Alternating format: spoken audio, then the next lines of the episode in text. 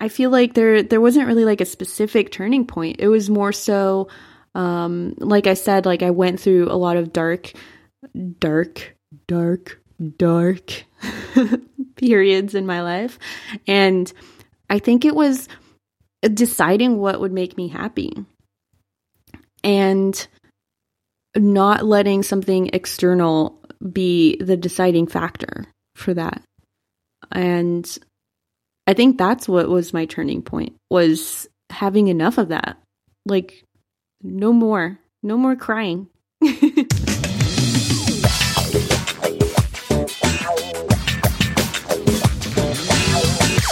Hey friends, welcome to another episode of the Creator Maker Life podcast. And I'm your host, Roxine Key. In this podcast, it is my job to tell the stories of the people who tell our favorite stories online. I interview your favorite online creators, influencers, and brands to figure out why they do what they do and how they do what they do. And it is my hope that out of these interviews, you'll learn strategies and principles that will help you improve your own life and work.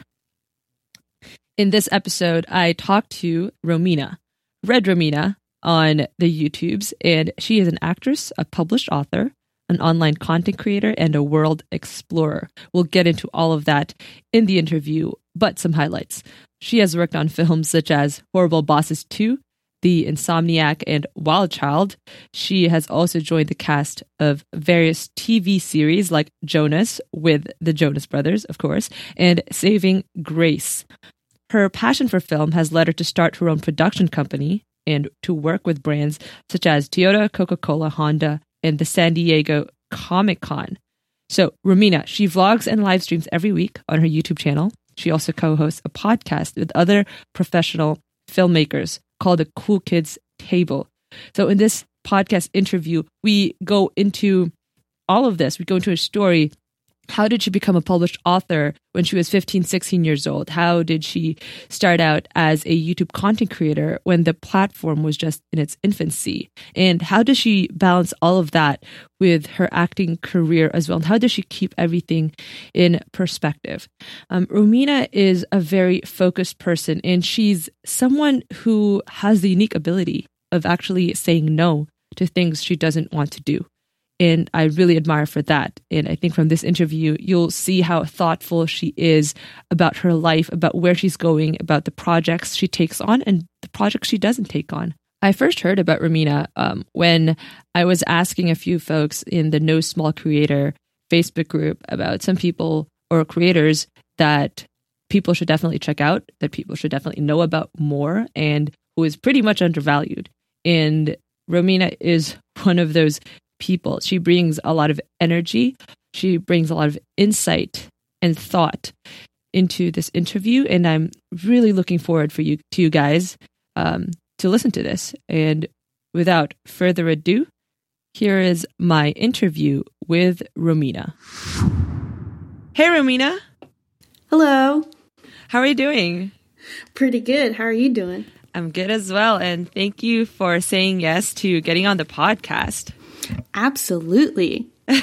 so, why don't you start us and um, our listeners off uh, by talking more about where did your YouTube channel name, or just the name you go by on your website, Red Romina, come from? Well, first of all, Romina is my name.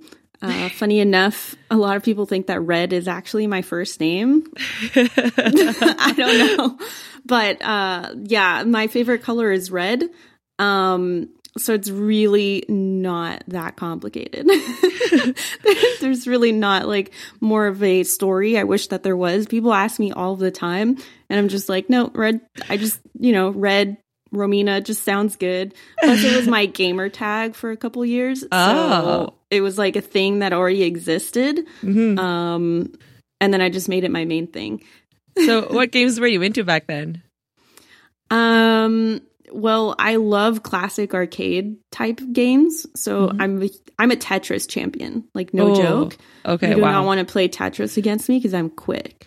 I, but I suck at Tetris, so oh, I'm not going to compete with you on that. Don't worry. No, I'm more of a Pokemon person. oh man, Pokemon's great too. Um, but I like uh, I like first person shooters too, like role playing type games. Counter Strike. Yeah, I'm more of a battlefield person. Okay, got it. Uh, we, can, we can be friends. We can be friends. Just so, just for admitting that.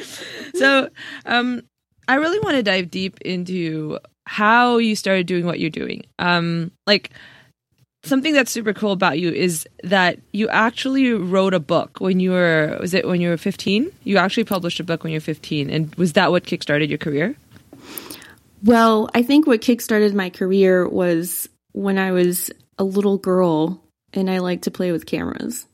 Mm-hmm. um, and i guess that kickstarted my career. But i didn't actually know what i wanted to do.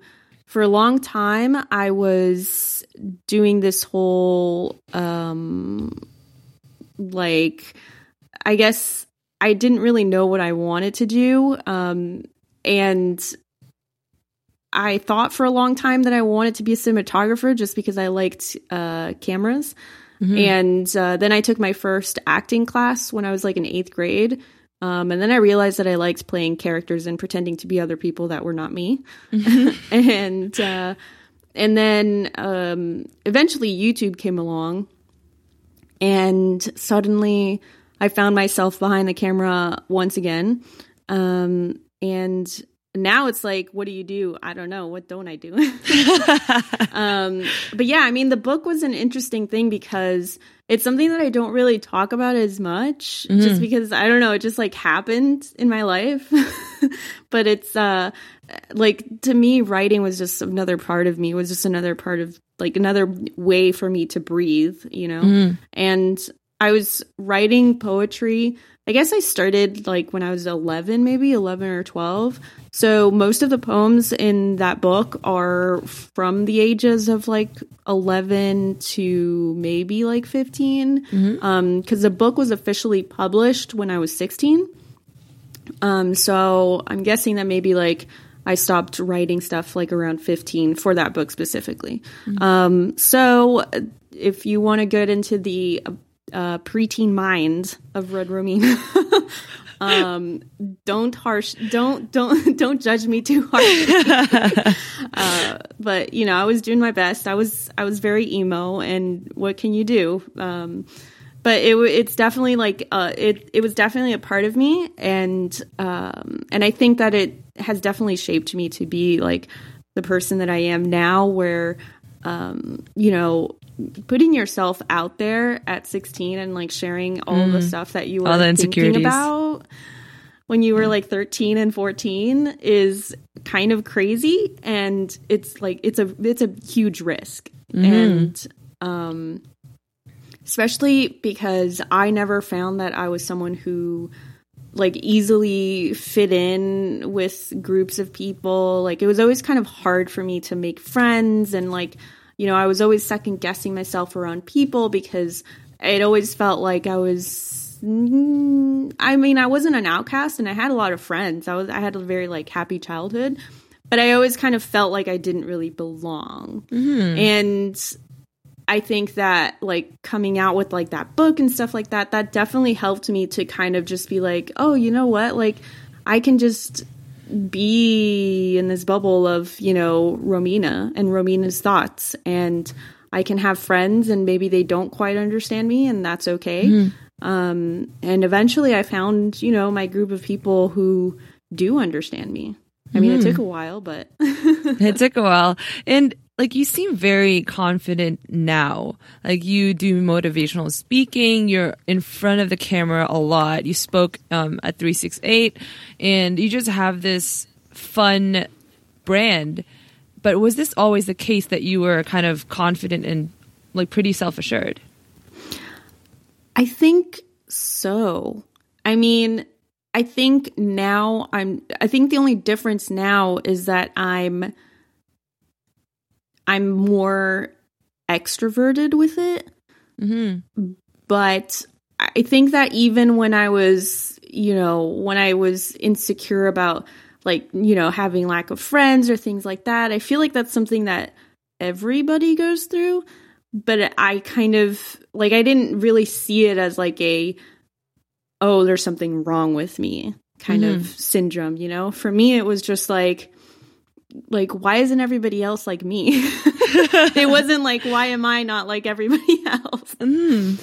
and uh, so i guess i've always kind of like been confident but it's not really so much i guess i never really thought about it because for me it was more like oh i'm just being i'm just into the things that i'm into. Like i'm just in my own world and mm-hmm you're either a part of it or you're not. was there something in your upbringing that kind of helped with that? Because I know some people, they're not as confident, maybe because they weren't told that they were good enough at home or their parents really never supported them. Like, do you think there was part of your childhood that brought that out in you from the very beginning? It's absolutely possible because I'm an only child and my parents are extremely supportive. My dad is also an artist mm, and he's helps. very much in his own world, like twenty four seven. Mm-hmm. And I think I think that in part, I, like I just kind of grew up knowing that it was okay to be myself, and I think part of that is because of the fact that my mom, because like or because of her generation, like she was brought up in a completely different way where it was like you only had, you know, three or four career options. Mm. It hmm. was, you know, you had to be like a doctor or a lawyer. like that was it. Um, and so for her, it was, she never really got to express herself creatively and like go down a career path that she wanted to do at the start. Mm-hmm. Um, she eventually did do that, but you know, it's not the same as like jumping into when you're 18 years old and doing what you love to do, um, you know, as opposed to starting it in your 40s or your 50s. It's like a very different, you know, ball game. Mm-hmm, um, sure. But I think, I think that in part because of the fact that she had that upbringing, she did bring me up to uh, focus on working on my passion and, you know, doing something that I love to do and making that my career. Mm-hmm. So tell me about the first time you were behind the camera when you kind of realized that this was something you wanted to do for a long time. Um, I guess when I, f- I need to rephrase that. I was first behind the camera I would say before I was even 10 years old. Mm-hmm. I did always like to play with the cameras. Uh, my mom, who is very like, she is a control freak. So for her, it was like, no, you're not touching like what you're like six years old. You're not going to touch my expensive camera. What is this? And of course, my dad, who was always an artist and he was a cameraman for a long time. So like I grew up like around this technology. Mm-hmm. Um, and so for my dad, it was always like, what? Just let her play with the camera. Like, what's what's the big deal, you know? Mm-hmm. And uh, and I guess for me, it was like always this special moment when I got to hold the camera mm-hmm. because uh, because it was like it was special, you know. It wasn't just like a um, like an inanimate object that was just you know given to me. Obviously, I had to take care of it, you know, and because mm-hmm. I had to take care of it, it was it was always really special whenever I got to hold it. And um, and I guess like I used to, my mom used to buy me like the disposable cameras and stuff, like so I get to. or you had to kind of, uh, was it a film camera? Yeah, it was a film camera. So I had to wait for like weeks until like my mom finally decided to like develop it and like all that stuff. Mm-hmm. Um, but yeah, I mean, because she had she had a Minolta camera, which is like a really nice camera, and mm. no way was I going to be able to touch that like ever in my life. I don't think I ever did. so, so for me, um, and because my dad he was always filming stuff, he had uh, different camcorders. So I have a ton of pictures of me as a kid holding this gigantic camcorder, mm-hmm. which is bigger than my face, and uh, and I guess like the first thing that I did was I created a commercial, and I think it might have been for some kind of art project or something. Um, I don't really remember, but I know that I wanted to create a commercial for dog food. So at the time, I had a dog, um, and and uh, I got this like can of beans or whatever, and then like I made my own cover for it, and I put it around the can, uh-huh. like the can of like human food, and it was like called something like Kibbles. I don't know what. Like I made some stupid name, and then uh, I made the commercial, and like I, it was so hard to get my dog to come to the. to the food. Like the commercials, like dog food commercials, just make it look so good and like they natural do. and stuff.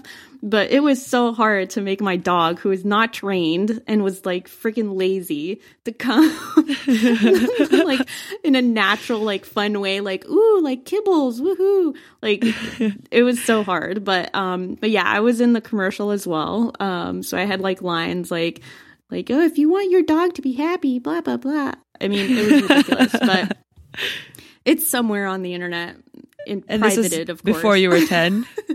yeah.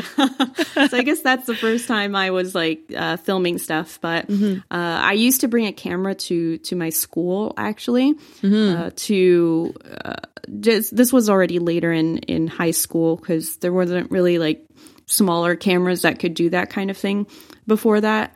Um, and I used to take a camera to school, and I would film stuff like just me hanging out with friends and stuff. And so this is like I was vlogging before vlogging was a term. For Casey Neistat. yeah. Um but there was no place to post those things. Fortunately, I don't know if I would be happy like if I got older and I was like, "Oh man, what? I put that on the internet? What was I Yeah. thinking?" uh, so, I am a little bit grateful that YouTube came later later in my life when I reached, you know, a point of maturity. So after high school, um, how did kind of filmmaking and videography like fall into your life? Like what was the place that they had in your life after high school? Let's see. Well, I guess at that point I had decided to uh, focus on acting. And so I was doing acting for a while, but even like right after I started doing acting professionally, I got I got opportunities to do production work. Mm-hmm. So I quickly set up a production company and I started producing stuff without even knowing, you know, what I was doing half of the time. Mm-hmm. I made so many mistakes and I probably burned a lot of bridges, but I learned very quickly you do. how to make a movie.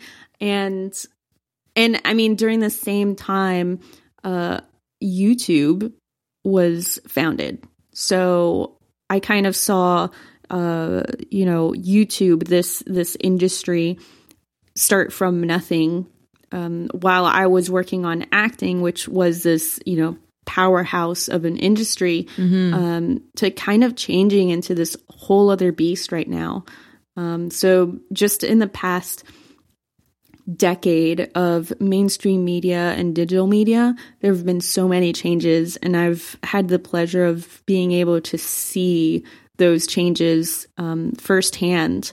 And I guess that's kind of where I started the whole um, filmmaking thing. It just kind of fell in my lap, but I think it didn't fall in my lap. It was always like a part of my life. So Yeah, so you mentioned that there were a lot of changes that happened um, between the acting world and the like YouTube when YouTube happened. Um, could you give me an example of that during those years?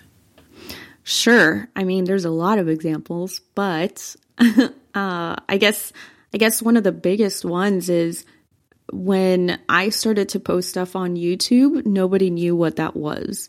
I was like, I was like the weird kid who was on the internet all of the time.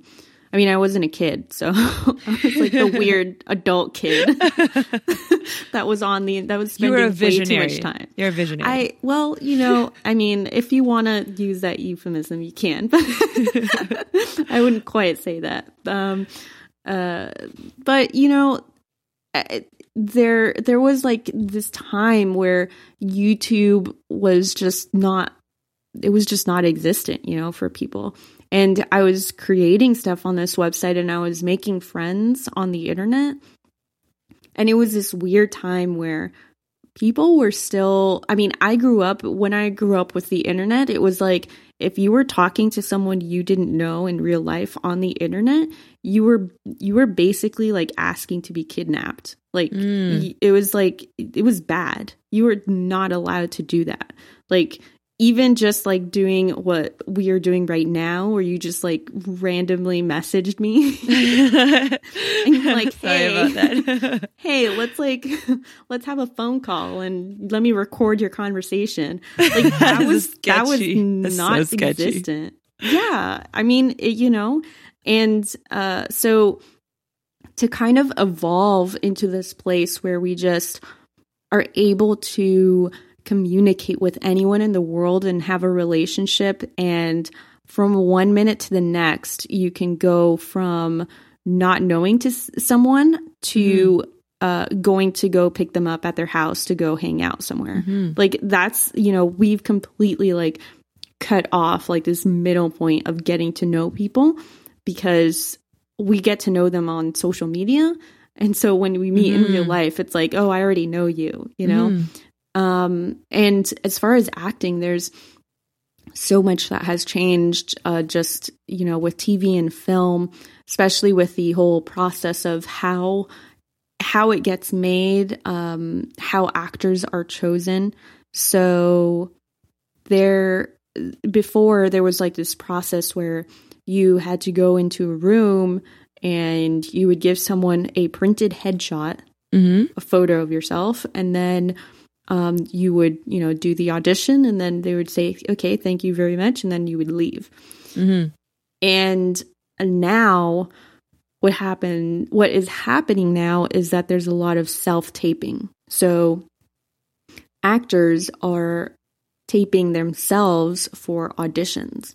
So basically uh, casting directors producers like they don't need to they don't need to rent out a room anymore and you know call a hundred actors to come to them like physically Mhm. they can just get thousands of actors from all over the world sending them a tape Mhm. so it's become a totally different um, industry in that regard and and as far as you know being an actor there's so many challenges as far as you know now you don't only have to worry about being vulnerable and being in character and like Mhm. focusing on your scene now you have to think about where you're going to put the camera like whether you got the framing right Mhm. making sure that you followed all the guidelines for the audition and it's like all of these extra steps so we went from you know going to a place doing an audition for 30 seconds or for 3 minutes and then leaving it Mm-hmm. to having to work on your own little mini production Yeah. every time that you want to, you know, even just read a line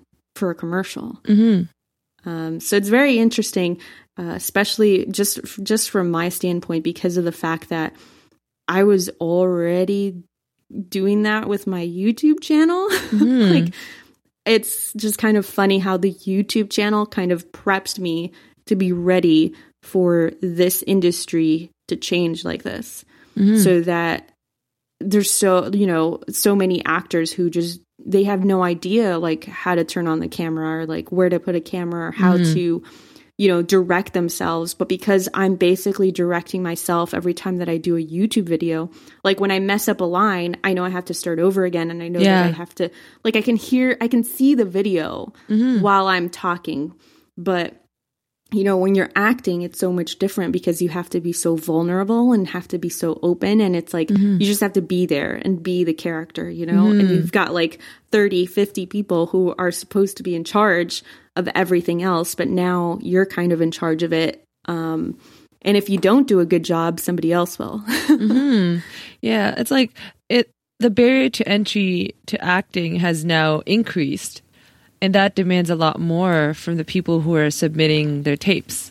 Um, but at the same time, like when an actor walks into the set, it almost seems like they're a lot more skilled than people in the past because they actually have a big picture idea of what's happening all around them. yeah exactly So, like, when let's say you're filming a YouTube video or you're filming a tape and you're going to submit it to a casting director, um, what does the internal kind of conversation in your head sound like? Like when you're setting the, up the camera um, and practicing your lines, like what does that sound like? Specifically for acting or just like in general when I have to put myself Actually, on I'm video? I'm curious to know: is it like a similar debate, or is it different? Because now, like the acting world and YouTube, it's like converging. Um, just wanted to see if it's a similar thing in your head. I think it depends on what the scene is. So for acting, I guess it's more, I'm really focused on actually delivering a good job as far as acting. So I'm not really focused as much on the camera, um, just making sure that everything follows the guidelines for what they want for the audition. Because sometimes they're very specific about stuff. Like, oh, we only want you from like the chest to the top of your head, and then we want you to zoom out so that we see your whole body. Like, you know, they do weird stuff like that. Okay. Um, But when I'm doing that kind of thing, I'm focused more on, uh, you know, thinking about my lines, making sure that I have all the beats down. And if I have to cry, then, you know, like kind of getting into that mood. But for YouTube, it's a little bit different because I'm thinking more about uh, on YouTube, it's, uh, you know, I'm putting myself out there. And so it's I sometimes I have to kind of think about how I'm putting myself out there and how I want to be portrayed. Um and still remain genuine.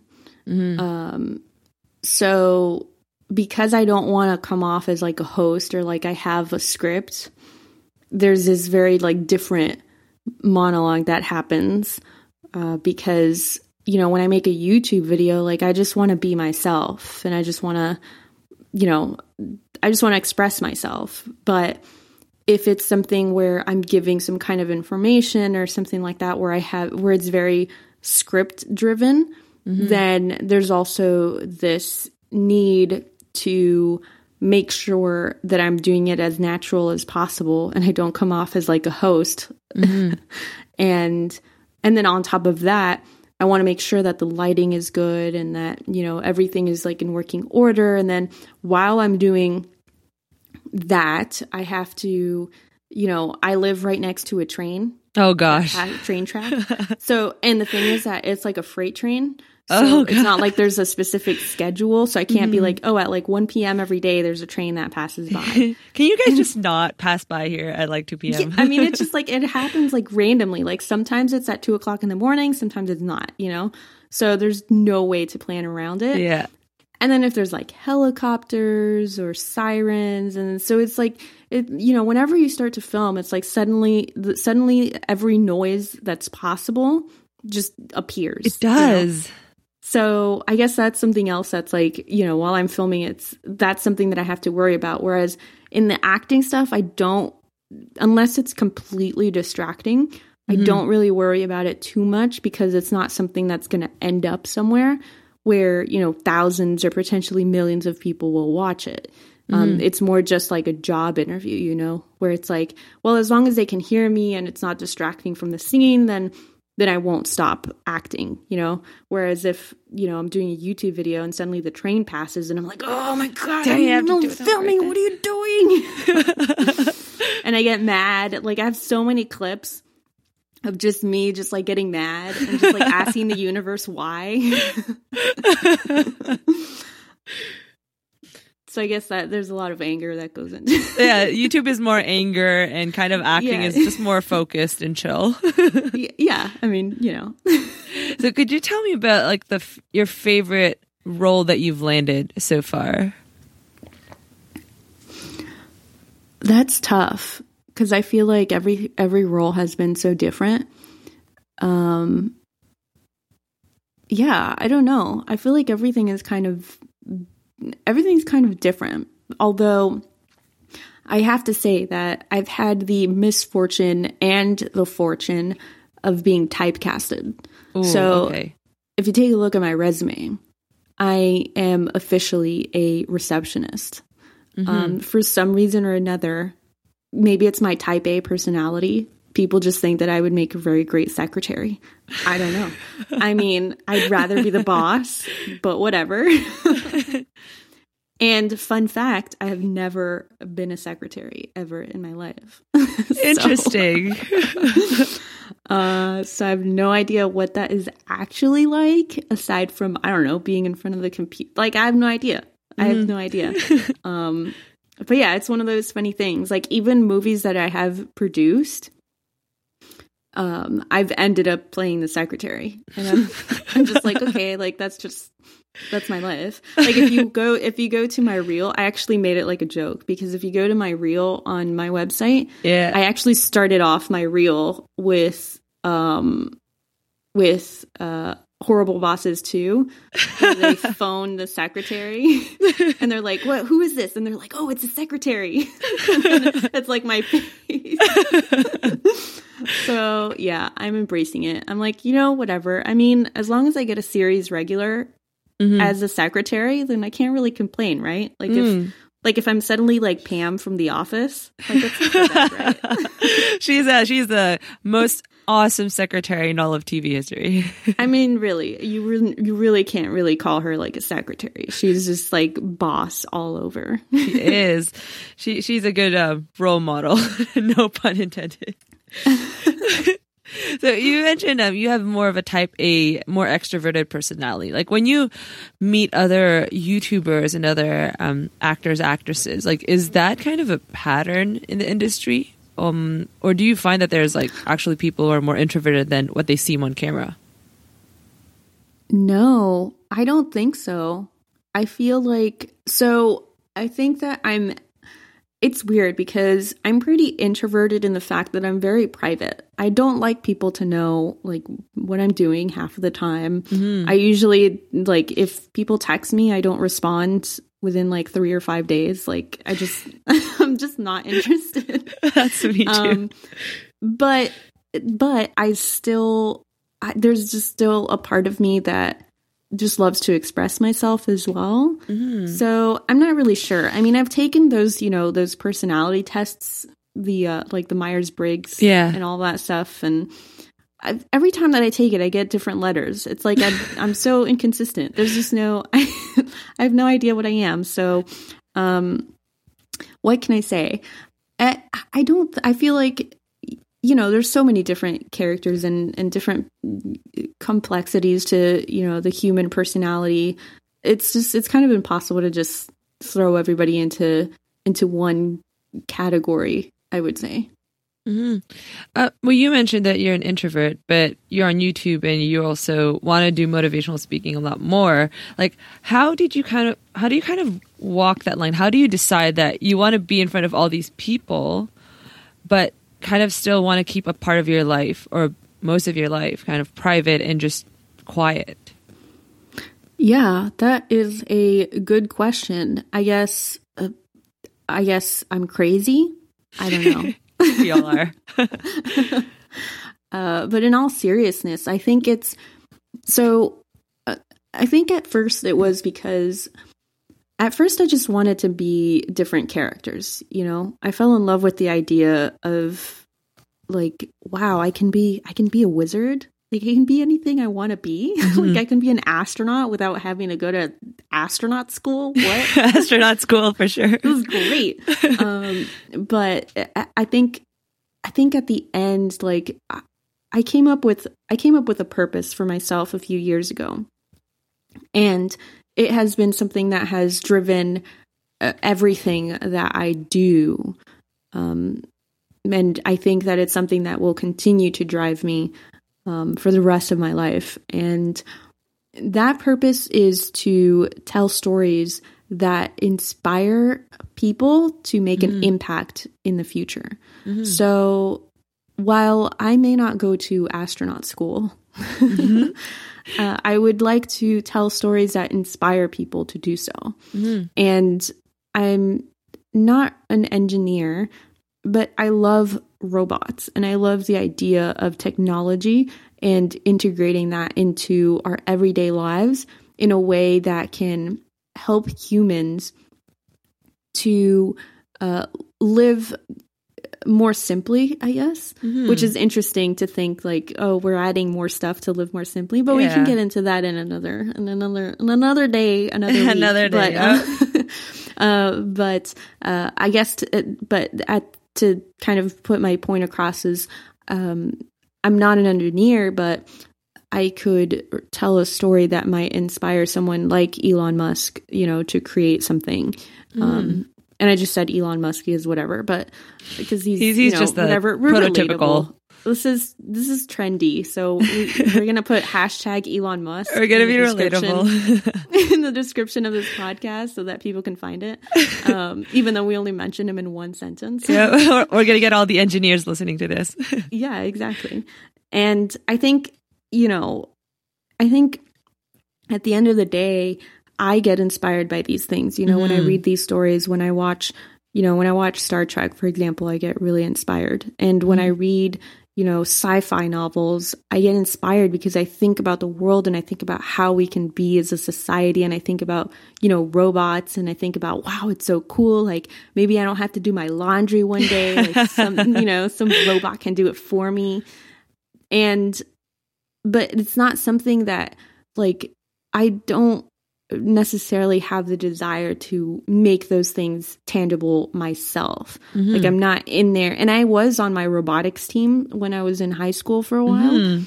Um and so it's something that like I, it fascinates me, but I just I feel like I have other things that I'm better at. But Got in the it. same way, there's so many other people that are so good, you know, with their hands and like making things with like wires and lights and like Mhm. all this stuff. And I'm like, wow, like if I can only, you know, write a book that will make you want to, you know, make this robot or make this thing that will do your laundry. Mhm. Like that's, you know, that to me is my purpose. And, and I think it just drives everything that I do. Mhm. And I think that's super important because people don't know what's possible unless they've seen someone do some do it, someone that looks similar to them. Um, and like for example, for myself, I didn't know that I could make blogging and writing my career until I actually read some blogs and learned that these people are making six figures off of their blogs, um, or that you could travel somewhere and actually live cheaply and live better than if I was like if I stayed here in Toronto. Um, I wouldn't know that if I didn't listen or hear or read about these people who are doing exactly that. So I think you're doing very important work um, with like telling inspiring stories um, because like, people need to be inspired. Like they, people don't know what they're missing until like it's actually like shown to them.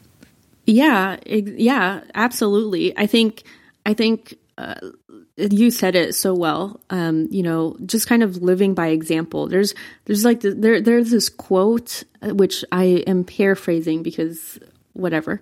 Um, there's this quote where uh, it's if you if you want if you want somebody to change in your life, then lead by example. So you can't make someone change by just telling them, "Hey, you're doing this thing," which I don't like. It's it's it, it- and and I've seen it work with my own eyes where you know if I want to see um, less uh, less material objects in my life, then I start having less material objects, and then the people around me generally start to have less materials. That's just like an example, right? So it's something that just kind of it just works and i think that if you want to for example like if you're dealing with someone who maybe is going through depression or something like that the best thing that you can do is to continue to be happy and that's kind of like that's you know it's one of the hardest things to to um to lead by example, right? Because as humans, we kind of have this tendency to want to relate to other people, and that can go either way. And um, obviously, like if you have someone who is around you who is sad, you don't necessarily want to start to get sad too. That would not be a good route to go down. Um, so if you continue to be happy and try to be happy, then you will kind of manifest that that kind of thing for that person as well. It's it's it's very interesting. I mean, that's isn't that essentially like how we started before we could even communicate with each other, before we could talk to each other? You know, like if I found you know some berries that killed my uncle Tom, Yeah. like all I have uh, to I do like, is just get, send an just, like, emoji. yeah, yeah. I just send like the cross emojis and the skeleton, and then like you know, right? So I think I think there's definitely something about emotion and just like feeling it. Um, just like in the same way, you know, when I watch stuff, I get inspired and um, and I definitely like I learn from the stuff that I read and I watch, and hopefully I can continue to create content um, and tell stories that will do the same to other people. Mm, so tell me about kind of the day when you realized that that was the mission you have for yourself, that you wanted to tell stories that inspire people. Like, how did you get to that point? It was a long and winding road, and I'm not going to sing it that song because it's copywritten. I mean, you can do whatever you want. but there is a uh, I it's it did take a long time to get to that point, and there was a lot of back and forth in my life between you know the dark ages and the renaissance uh, so to speak. Um, and you know for anybody who's listening it might sound like ooh look at her. She's got like the perfect life. She Yeah. grew up in like a household that supported her artistry and then she just went and like she just started producing because it fell in her lap. Well you know like i make it sound easy because why not right? But uh Or highlight reels. Yeah exactly it's like a highlight reel there's it's like it's impossible to to really get into you know into the depth or else or else we'd have like a five hour podcast on our hands nobody's gonna listen to that but um i don't know maybe you will but I don't uh, know. Well, Gary Vee is- came out with like an eight hour vlog the other day. I, he did He did eight hours. I don't have time for that. Ain't nobody got time for that. Uh sorry gary. Uh, but there is a um you know there is something to say for the fact that i've had a, i've had so many struggles and i've had to make so many sacrifices. And i've had some really really really really really really dark moments in my life. And i've and i feel like coming up with my purpose was a side effect to that. It was, I had been through so much in my life that I needed to realign what success meant to me. Mm. And in doing so, I really, I really focused on what really mattered to me the most.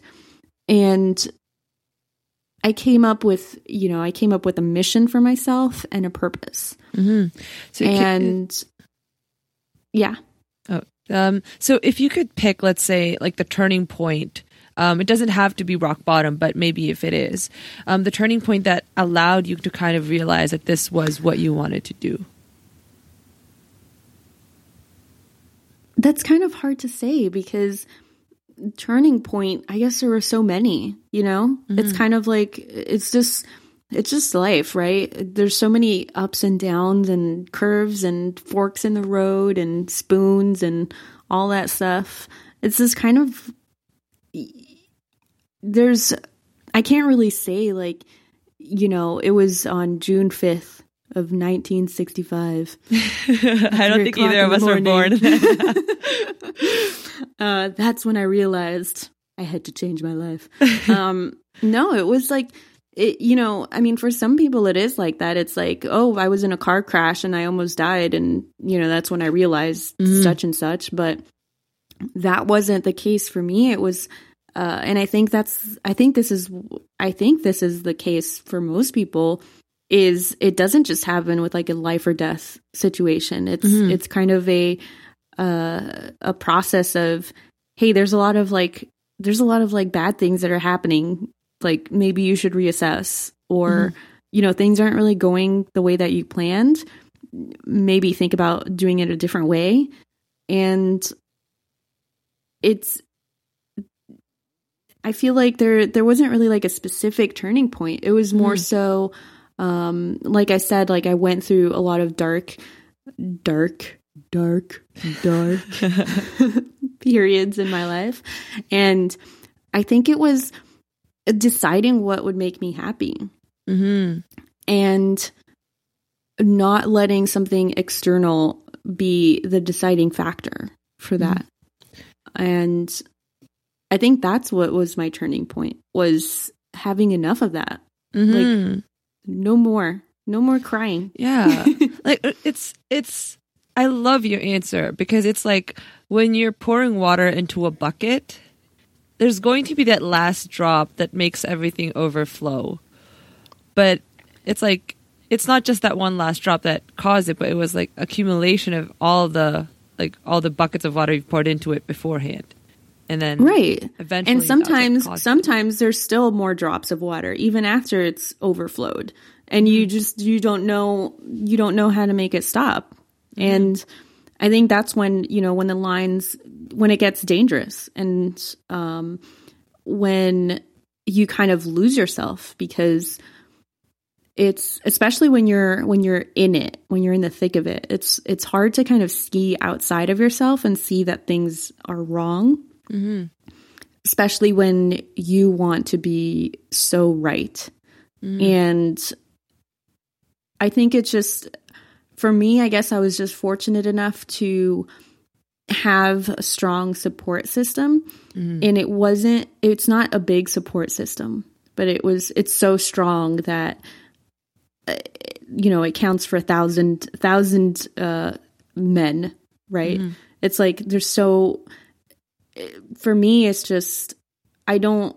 I didn't really feel alone even when I felt alone, mm-hmm. and I think it was just easy for me to make that switch after having to tr- after having to try to make that switch mm-hmm. multiple times.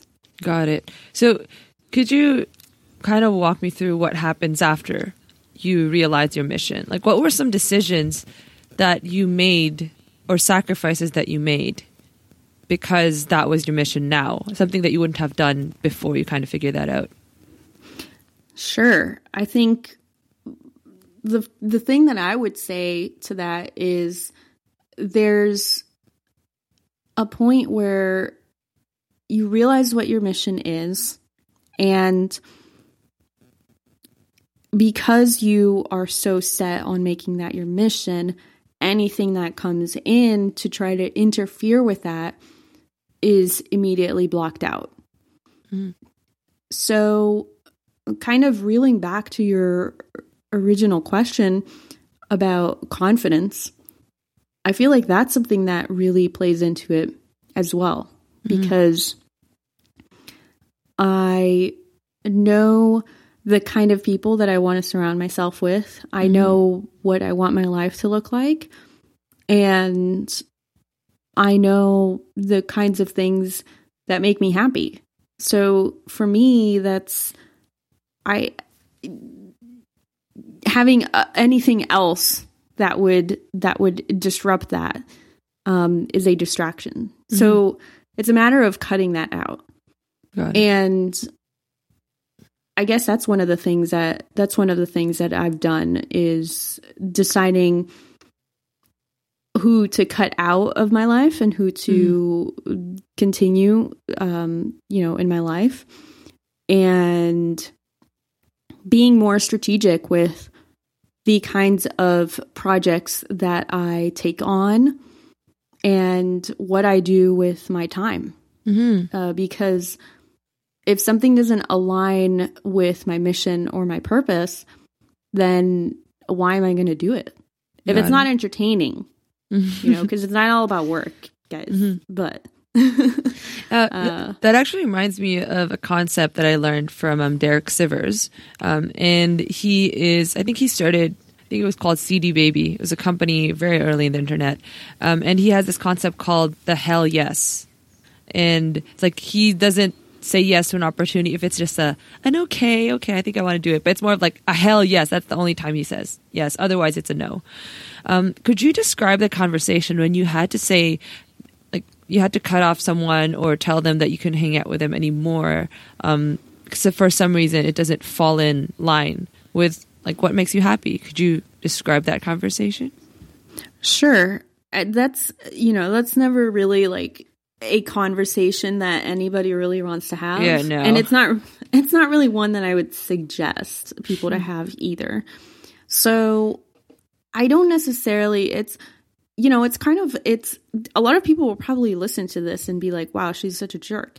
But the truth is that I've calculated that maybe I have, I don't know, 80 years at best mm-hmm. left in my life.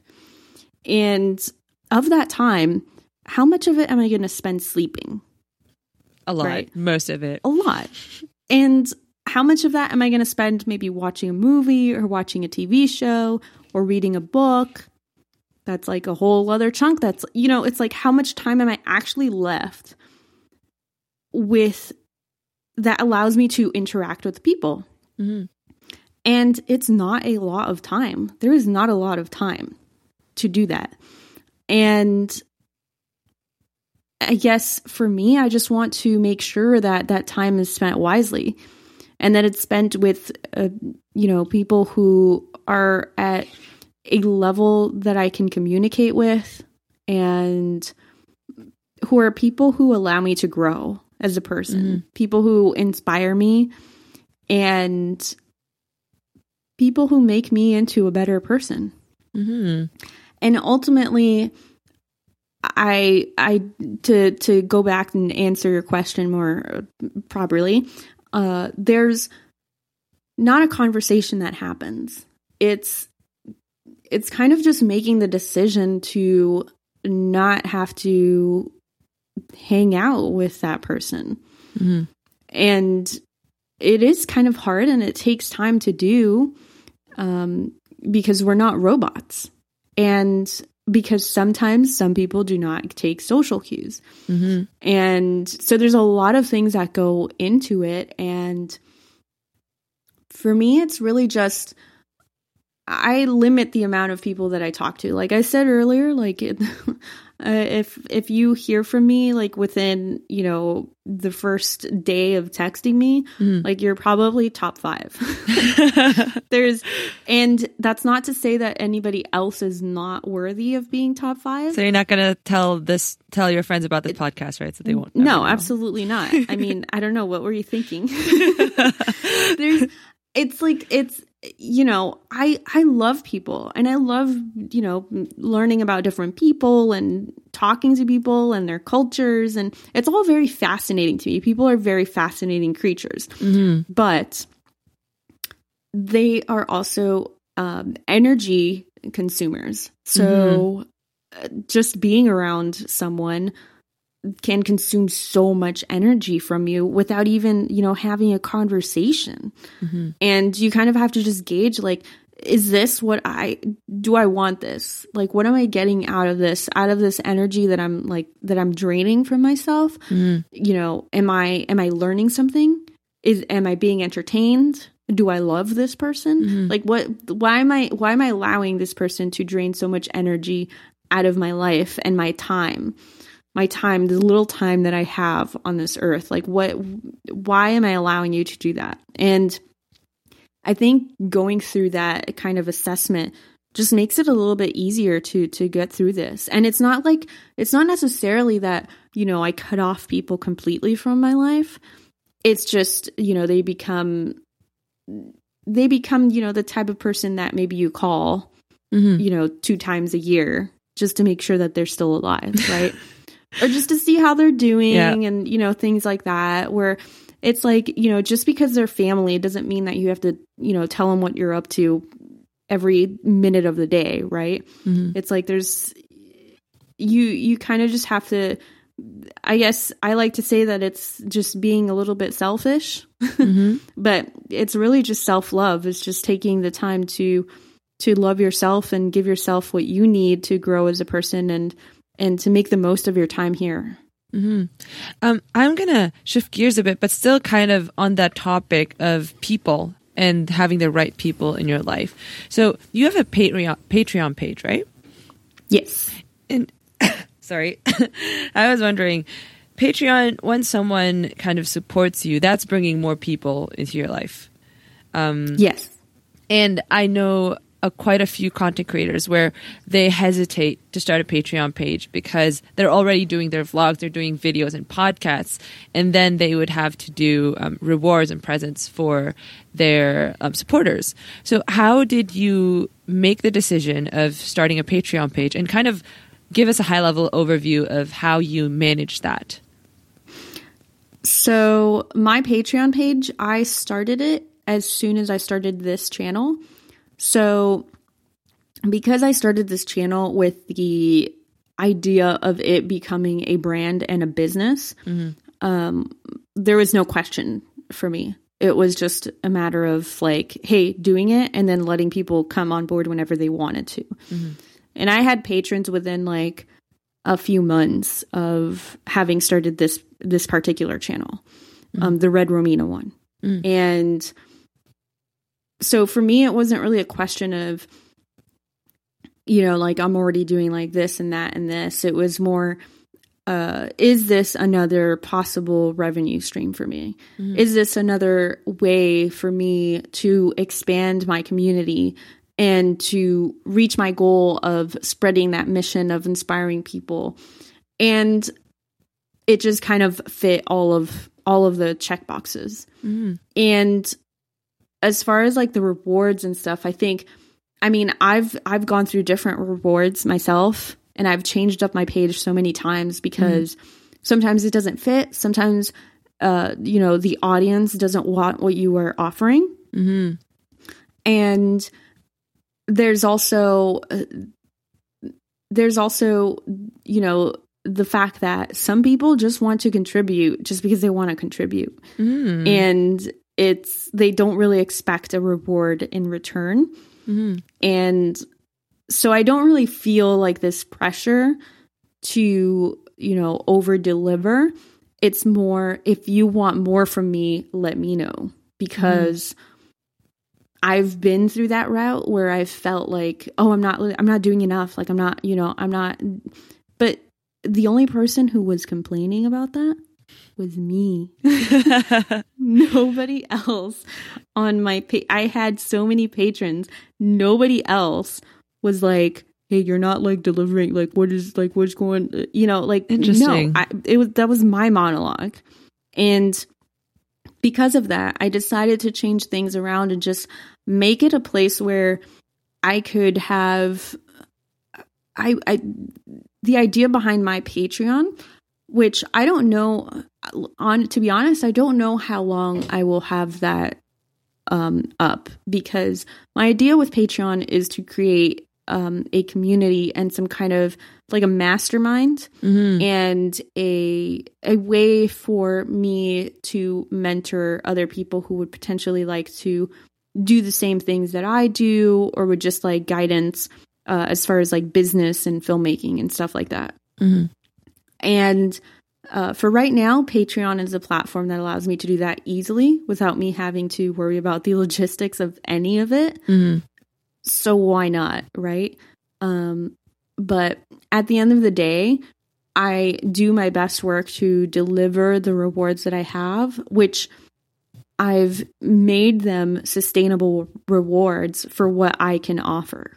Mm-hmm. So I think that's partly you know where a lot of creators go uh raise like they're you know they want to offer the world yeah. for a five dollar tier mm-hmm. where it's you know is that really realistic is that something that's sustainable can you hold that can you can you uh hold that for at least three months is it possible for you to do that consistently for three months mm-hmm. and I realized for some of the rewards that I have had in the past, like that was not something that was possible for me to do mm-hmm. every single month for so many patrons. Mm-hmm. So I've changed things up, made it a lot more simpler, and made it more about the community so that if they ever feel like I am not delivering, they need to feel comfortable that they can trust in that they can just tell me that Mhm. I'm not delivering or that they would like to see more of XYZ. Um, so that it's not all on me all of the time. hmm So, with the same track of kind of monetization um, as a content creator, could you tell us more about um, the online courses and the goals that you kind of have going into 2019 and how those tie into like kind of your mission? So, monetization, the big, the million dollar question, right? Yeah. Teach us how to make Uh, money. Yeah. Well, you know, this is all about community. So if any of you listeners have, you know, any easy tracks, let us know. Um, but speaking of easy tracks, there is no easy answer for this. Mhm. It really depends on what the creator is doing and essentially what the creator's mission is. So for myself, I'm setting up online courses this year. It's something that's so different and that it's, you know, it's uncharted waters. Like I've n- never had to do anything like this before. Mhm. And it's pretty related to kind of running a YouTube channel. Like, and especially because I have a film background, like it's easy to, you know, I can set up the camera and like, you know, stand in front of it and be like, well, today, blah, blah, blah. But like, I don't want to sound like that teacher from Ferris Bueller's Day Off. You know, it's like I still have to be entertaining, but then at the same time, it's not about the entertainment. It's about, you know, teaching the information. So mm-hmm. that's kind of hard for me too, because like I like to make people laugh and I'm not, you know, I'm not like sitting up there with like a little stick in my hand and like tapping on the blackboard, you know? It's like I I I like to have fun, so it's like f- trying to find like this medium and and then on top of that like you know you have to make outlines and like all this stuff and it's it's so much work. Um but i'm hoping that it will bring value to people and that people will be able to grow as people from it and that you know that they'll be able to be more productive and that their businesses will flourish. So it's kind of like uh, i'm doing it for the bigger picture. And i think that kind of helps me to motivate me to work on this kind of monetization strategy. Um, so we'll see. So the thing about monetization on the internet, anyway, is that you know people often ask me like, "How are you making all your money?" And I'm like, "I don't like. I have so many videos. Like, what do you mean?" I literally have like, I within a time span of a month, like I've come out with two videos that say this is how I make money. I'll link to And that in the show notes. I've detailed it and and still people are just like, "Oh, I'm confused." And I'm and I'm like, I mean, I don't know what to tell you. There's so many ways to make money on the internet and it's really up to you. Like what what can you do? Because I I make websites sometimes for mm-hmm. clients and it's something that I like to do, but it's not really something that I focus on a lot. And I'm also not a developer, so I don't I don't code and I don't I don't do stuff like that. Um so but if if you are someone who is able to absorb that information and can code, like you will make so much money. You don't on need a YouTube internet. channel for that. You just Yeah, find clients. exactly so it's like so it really is de- it depends on like what you can do. Like are you an artist? Can you paint? Are you a really good artist? Can you paint portraits? Are you able to do commission portraits for people's dogs? Mm-hmm. You know how much people pay to like for people to pay to paint portraits of their dogs? Like it's I ridiculous didn't know that. no, it's ridiculous. Like, you know, if you do any kind of business that caters towards dog owners, like forget it. You're rich. Like 3 months in, it's over. So that's a free tip from um, this podcast. If you guys Yeah, want to make money you on the internet, Yeah, start selling like dog clothes or something. I don't know. Um but the point is that you just I like to so what I like to tell people is to focus on finding something that you're passionate about because if you are going to try to do this whole internet thing it's you're basically doing it by yourself for a lot of it. You know, it's very nice if you can have a secretary and, you know, like a virtual assistant and like all this stuff. Funny that you mentioned secretary again. I know. It's just like it's it's rooted in it's in my blood. It's the inside Um, joke for this podcast now.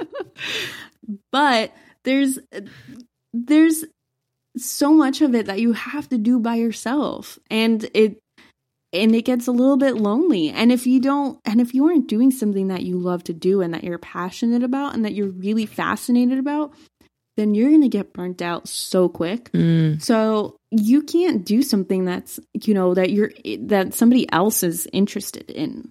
You have to do Mhm. something that you love to do, and you know within that, I tr- I try to find the things that I love to do and how those things can generate income for me. mhm. Um, but of course, what works for me is not going to work for you, is not going to work for them. And it's, you know, it's also catered towards the individual now, especially on the internet. It's like you can just be your own brand, your own entity, and make money off of that. Mhm. I think the breadth of opportunities that we have, plus the influencers online that focus on just like specific opportunities, that's what makes it hard for people to figure out what they have to do. Um, because on one hand, you have all these opportunities, and there's these people who are telling you that like oh th- their opportunity is the one for them, and then you start believing that that's your interest and that's your passion. Um, like for example, last year I was so set on becoming like a YouTube star and having 100k subscribers, but I realized that I didn't even know what I wanted in a YouTube video. Um, I've I'd only been watching YouTube videos for a couple of years because like like I just thought it was like a waste of time um, to watch videos. But but um, I've been listening to podcasts for almost ten years now, even before it was like popular.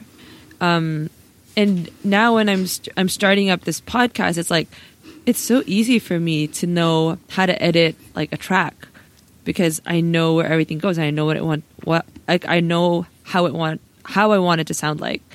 Um, but that was through a lot of like trial and error.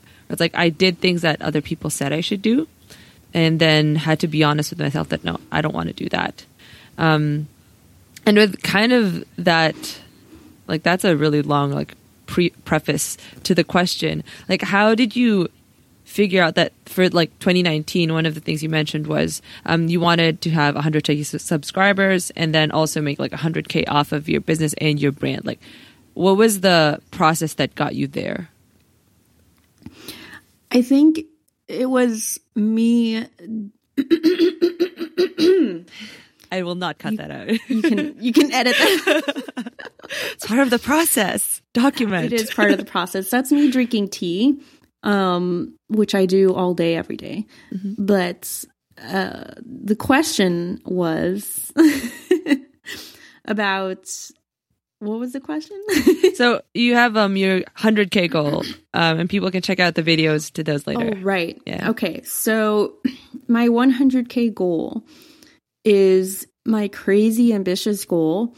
And the reason that that came about is because it's kind of like a me going all in. Mm. It's I you know, there's there's so much of there's so much of business and YouTube and filmmaking that's calculated. Believe it or not. That's so there's so much of it that's so like strategic and it's it's you know whether whether you're thinking about the marketing or you're thinking about like the story arc like what you know ever, like there's this formula right and i feel like it's easy to kind of feel uh fall into that trap of well i'm doing like the whole formula thing so um eventually like everything's going to align and everything's going to go my way because i'm doing everything right Mhm. uh, but um I think for this year, it's all about taking risks. And it's about diving into the deep end. And it's not only for myself, but it's also uh, like as a learning process. It's also a learning process for me to be able to teach other people to dive into the deep end because it, it, you know there's a lot of talk from people in like this you know the hustle cult the hustle culture, Hustle where it's like yeah. oh you just got to jump in you just got to do it you just got you know just like nike would say right just do mm-hmm. it right but that doesn't that doesn't you know that doesn't always work it's like you like when you wanted to do like the youtube thing and you're just like oh i'm just but then you realize that you didn't really know what you were going I didn't like it either. Yeah, exactly. so so there's like you know, there's there is a certain strategy to it and I love strategy. Like strategy I I love like analyzing and I love, you know, when things work when they're supposed to, you know. Mm-hmm. I love 1 plus 1 equals 2, right? Yeah. But that you know, but life has so many gray areas and so mm-hmm. does creation and when you look at things like you know when you look at anomalies like like Joana Ceddia who got 3 million subscribers or mm-hmm. 1 million subscribers in 3 months mm-hmm. sorry Yeah. inflating numbers um that is that is an anomaly but why did that happen you know what did she do right mm-hmm. and uh, sometimes there just isn't an answer for that Or like the creator themselves don't know why. Right. Because because they weren't thinking about the formula or the strategy. They weren't thinking about, you know, how do I go into this um how like let me do everything right. Mhm. And and I think sometimes you can shoot yourself in the foot when you do that. Yeah. It's so as far as like the 100k, this is like I'm going in, I'm doing risks. I'm still under a strategy, but I'm also doing trying new things and um, it's also a year for you know self development for myself to to just try new things and you know to put myself out there to be a little bit more vulnerable. And I think it's just something to see it's an experiment. And it's an experiment to see what the results are not just for myself but for other people as well. Um like we were saying before you know lead lead by example. And the hustle culture is you know it says you know just just jump in and just do it. But if you don't do it yourself then who are you really talking to Yeah. Awesome. And like I just want to thank you so much for sharing all of that because like that kind of mindset it's not the sexy thing that people talk about. Um like hustling all the time and not going to sleep. That's like for like that's attractive for people like on paper. Yeah And it's almost like a badge of honor. Yeah, no. My badge of honor is like is is how can I get to the point where I don't have to worry about money and I can sleep for 12 to 14 hours a day. yes. I agree. I actually do agree.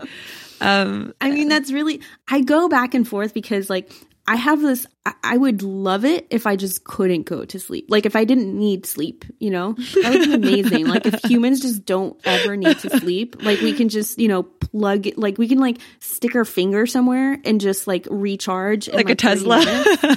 Yeah, you know what I'm saying? Like that that is like that is next level. That is you know, that is us when we fully evolved. That's our true form.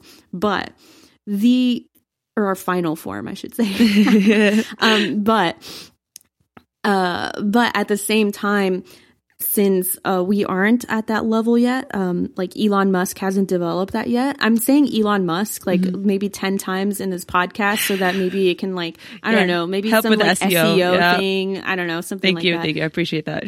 I'm I'm hoping that you know Elon Musk will at some point you know invent something so that we can get to that point, that next evolution for humans. But since we aren't there yet, um, I do need sleep, and I'm one of those people who actually does need eight hours of sleep. oh, same. Um, yeah. I can pretty much I can get by with maybe 6 hours. Like 6 hours I'm good. Um but I'm pretty tired. Like last night I actually did not have a full hour I did not have like my full sleep because I've actually been like my schedule has been like completely destroyed. Um so I've been going to sleep very late. But because of that, I've also been waking up later to like compensate for that, which is fine.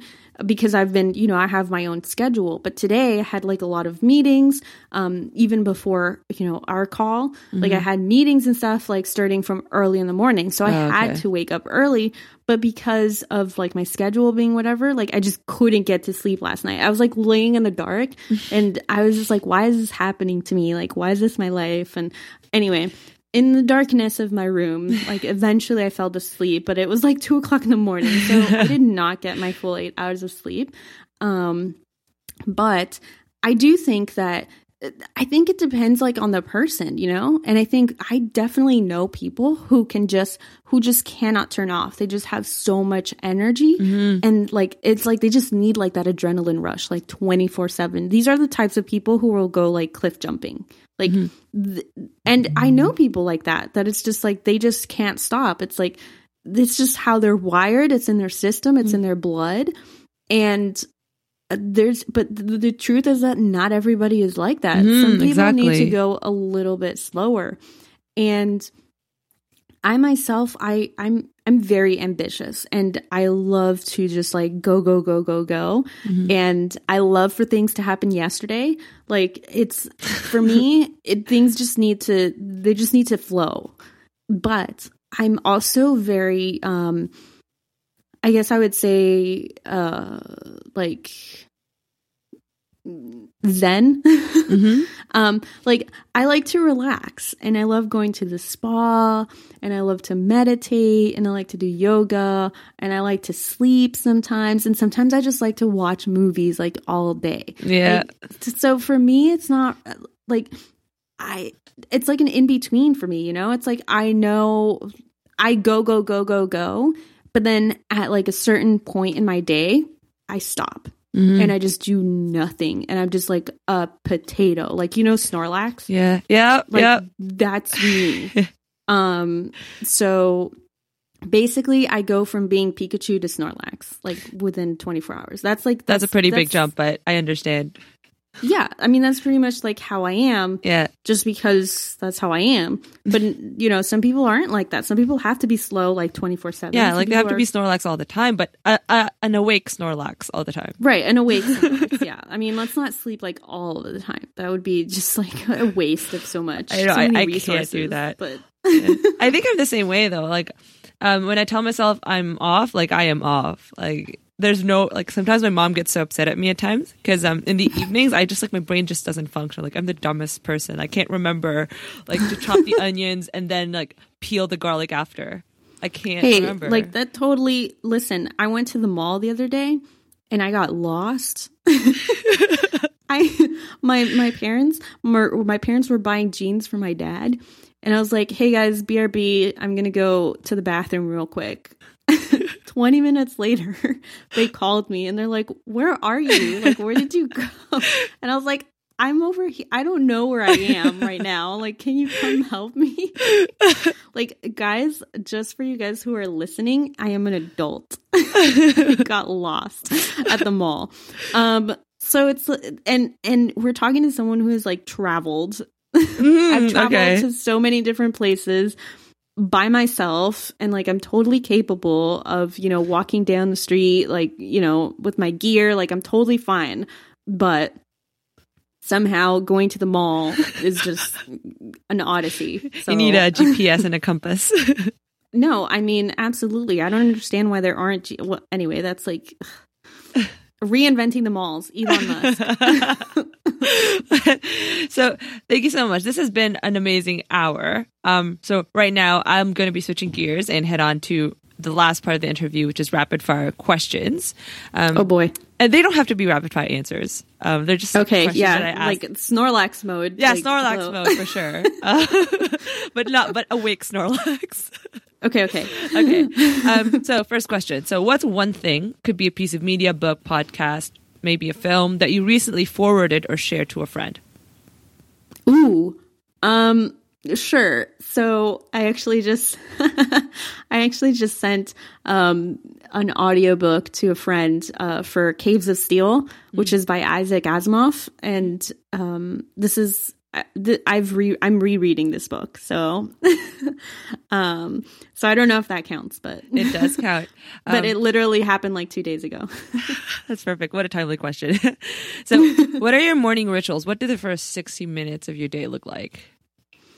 Well, it changes every once in a while. Like, you know, I don't like, so like I said, like the past week or so, my schedule has been different because I've, you know, been waking up later. Mm-hmm. I try to, I mean, I change things up so that I'm not always like on this robot schedule of like, this is the rest of my life, like 365 days of, you know, of the year, every year for the rest of my life. Mm-hmm. Um, so I change things up. And sometimes what that will look like is I'll wake up I'll wake up, I'll do meditation, I'll do exercise, and my meditation is 10 minutes, my exercise is 10 minutes.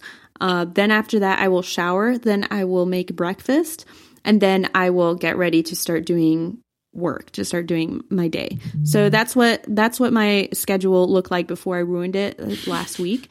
Um, but sometimes sometimes I'll go from doing that in the morning to doing that at night. Other times like my my morning will look like like if you watch I made a video recently which was a day in the life of a YouTuber mm-hmm. and that was in my schedule on that was actually um waking up uh and then doing work for three to four hours, I think it was, mm-hmm. and then doing breakfast. So as soon as I woke up, I like pulled my laptop out from my nightstand and I would start working like mm-hmm. from bed for three or four hours.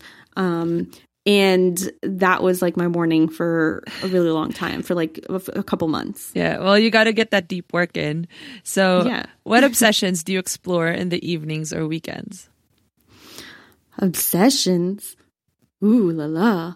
Um i guess well right now uh star trek Mm-hmm. um, I am watching the entire Star Trek franchise in chronological order. I actually made a spreadsheet so that I don't fall off track. Um, and so basically, Type that's a. like my rope. Yeah. So basically, well, I also did it because I wanted to know exactly like how long it would take me to get through the entire thing. and so I don't have to do math. So I just did like formula and stuff. It's like about 24 days. Mm-hmm. Oh, um, gosh. Like 24 wow. straight days. Like not not like normal days. It's like like 24 hour days like 24 24 um that's how long it would take me to get through the entire uh, franchise. Um but yeah that's something that i do pretty much every evening. Um after i've worked for a long productive day i just kind of unwind and i'm like whoop i'm in star trek universe now. Mm-hmm. i mean that's the switch that we were talking about the on and off switch Yes, that's my Snorlax mode. so, who is someone, could be a mentor, online person, um, maybe offline, whose work has most impacted your life?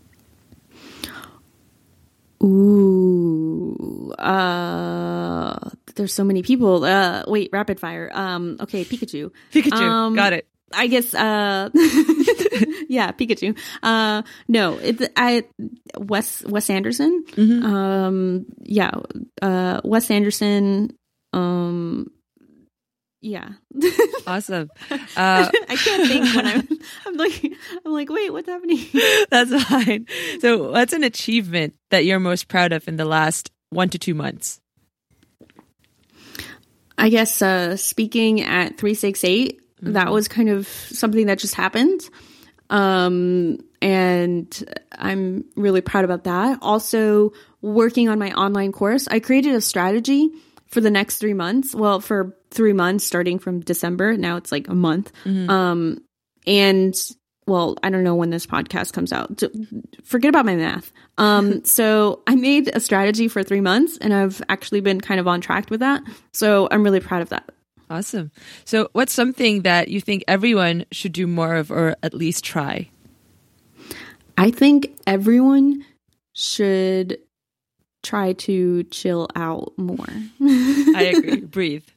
yeah.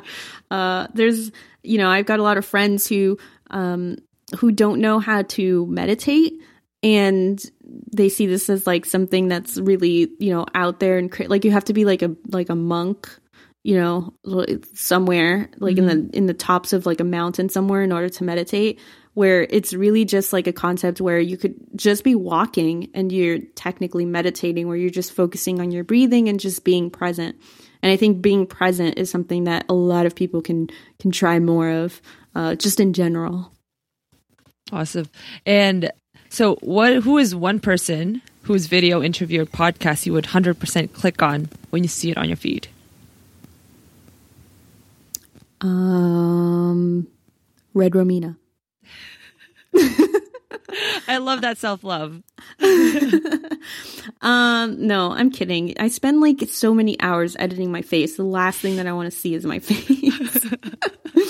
uh, I guess uh, my friends. There's just so many. You know, I mainly just watch people who are my friends, and those are the ones that I instantly click on and um, that I like to that I like to watch. I guess. Um, I would say maybe one is Tim Ferriss. Mm. I listened to his, well, I listened to some of his podcasts because to be honest, he like puts out like three hour podcasts and ain't nobody got time for that. I drive but, a lot, so I do. yeah, well, I don't drive. So. so I only listen to like, you know, a few minutes of that. But yeah, I guess that's one like, you know, when Tim Ferriss comes out with something, I follow him on Facebook. So mm-hmm. when he posts something, I'll I'll look into it. He has like a lot of anecdotes and like um quotes and stuff that I find interesting. So mm-hmm. I guess maybe he's one. Awesome. Okay. And since this is the Creator Maker Life podcast, what's your favorite part about what you do and the life you lead? The freedom to be able to work from anywhere and hang out with anyone at any given time. Mm-hmm. I agree with that. so I just wanted to acknowledge you um, before we kind of wrap up the podcast, um, how focused you are. Um, how you actually do what you say you will. Um, like you have a plan and you follow it and you're on track, and not a lot of people, including me, uh, can do that. Um, also, want to acknowledge that the fact that you have the courage to say no because um, I think that's something that me and a lot of people struggle with, especially with um, content creators who don't have as big of a following. We feel like we have to say yes to everything because we might miss out. Um, mm-hmm. And just doing what you want, like you just you're just so unashamed and like you just do it, and it's so inspiring. I'm sure anyone who listens to the podcast will like start going out going out and doing whatever it is they always wanted to do, but people just told them they couldn't do. So I hope so. yeah, I want to acknowledge you for that. You're pretty awesome person. I'm so glad we did this interview. Um, Thank you. So, last thing, how can people reach you to learn more about you and your work? Sure. Real simple. Red Romina all over the internet. I have a website. It's redromina.com. Or you can just, you know, stalk me on social media. But don't actually stalk me. Just, you know, hit the follow button. just uh, do what I did and just email her and message her and Instagram and everything. Yeah. just tell me that you have a podcast and then I'll talk to you. All right. Thank you so much, Romina, for this time um, to tell us about your life, tell us about your journey. Um, yeah. And um, hope we can talk again soon. Thank you. And bye. Hey, friend. First of all, thank you for taking the time out to hang out with Romina and I on this podcast episode, and I hope you enjoyed it. If you learned some things, if you have any comments, suggestions, or violent reactions, I would love to know. And you can let me know on Twitter at Roxine Kee. That's R O X I N E K E E. And the show notes for this episode will be on roxinekee.com. Not going to spell it out again. And if you like this podcast, you'll definitely love my weekly newsletter, which you can sign up for on that website. Of course, I'll email you every week once a new ep of the podcast is up, and I'll also email out long form articles with notes and lessons from the books I read because my day job is as a freelance writer. So I do come across a lot of really cool books, such as Great by Choice by Jim Collins and Mark Manson's book. I'm not going to say the whole name. Anyway, uh, you'll also get my semi regular monthly and annual reports. Um, these document my progress as I build my business, make progress on my impossible list, a bucket list on steroids, and as I generally figure out how to live life better. And in the future, once I get all of this up and running, email subscribers will get exclusive access for subscriber meetups, secret AMAs, ooh, with my guests, special offers, and a lot of content, a lot of content that I just don't put out publicly on the blog. All of this, it's based on my personal experience, my own processes in the trenches, building a business and designing a life that I'm proud to have. um, just so you can save time and shortcut my mistakes. Once again, no woo woo, fluff, clickbait, and listicles here, just big, meaty articles with lessons from my life to help you improve yours. So, if you enjoy the stuff I dig into in this podcast and you want to keep connected, then I can pretty much guarantee that you will enjoy my blog and newsletter. Head over to roxinekee.com forward slash podcast. Drop in your email and you'll get the very next one. And I hope you enjoy it. Peace out, fam.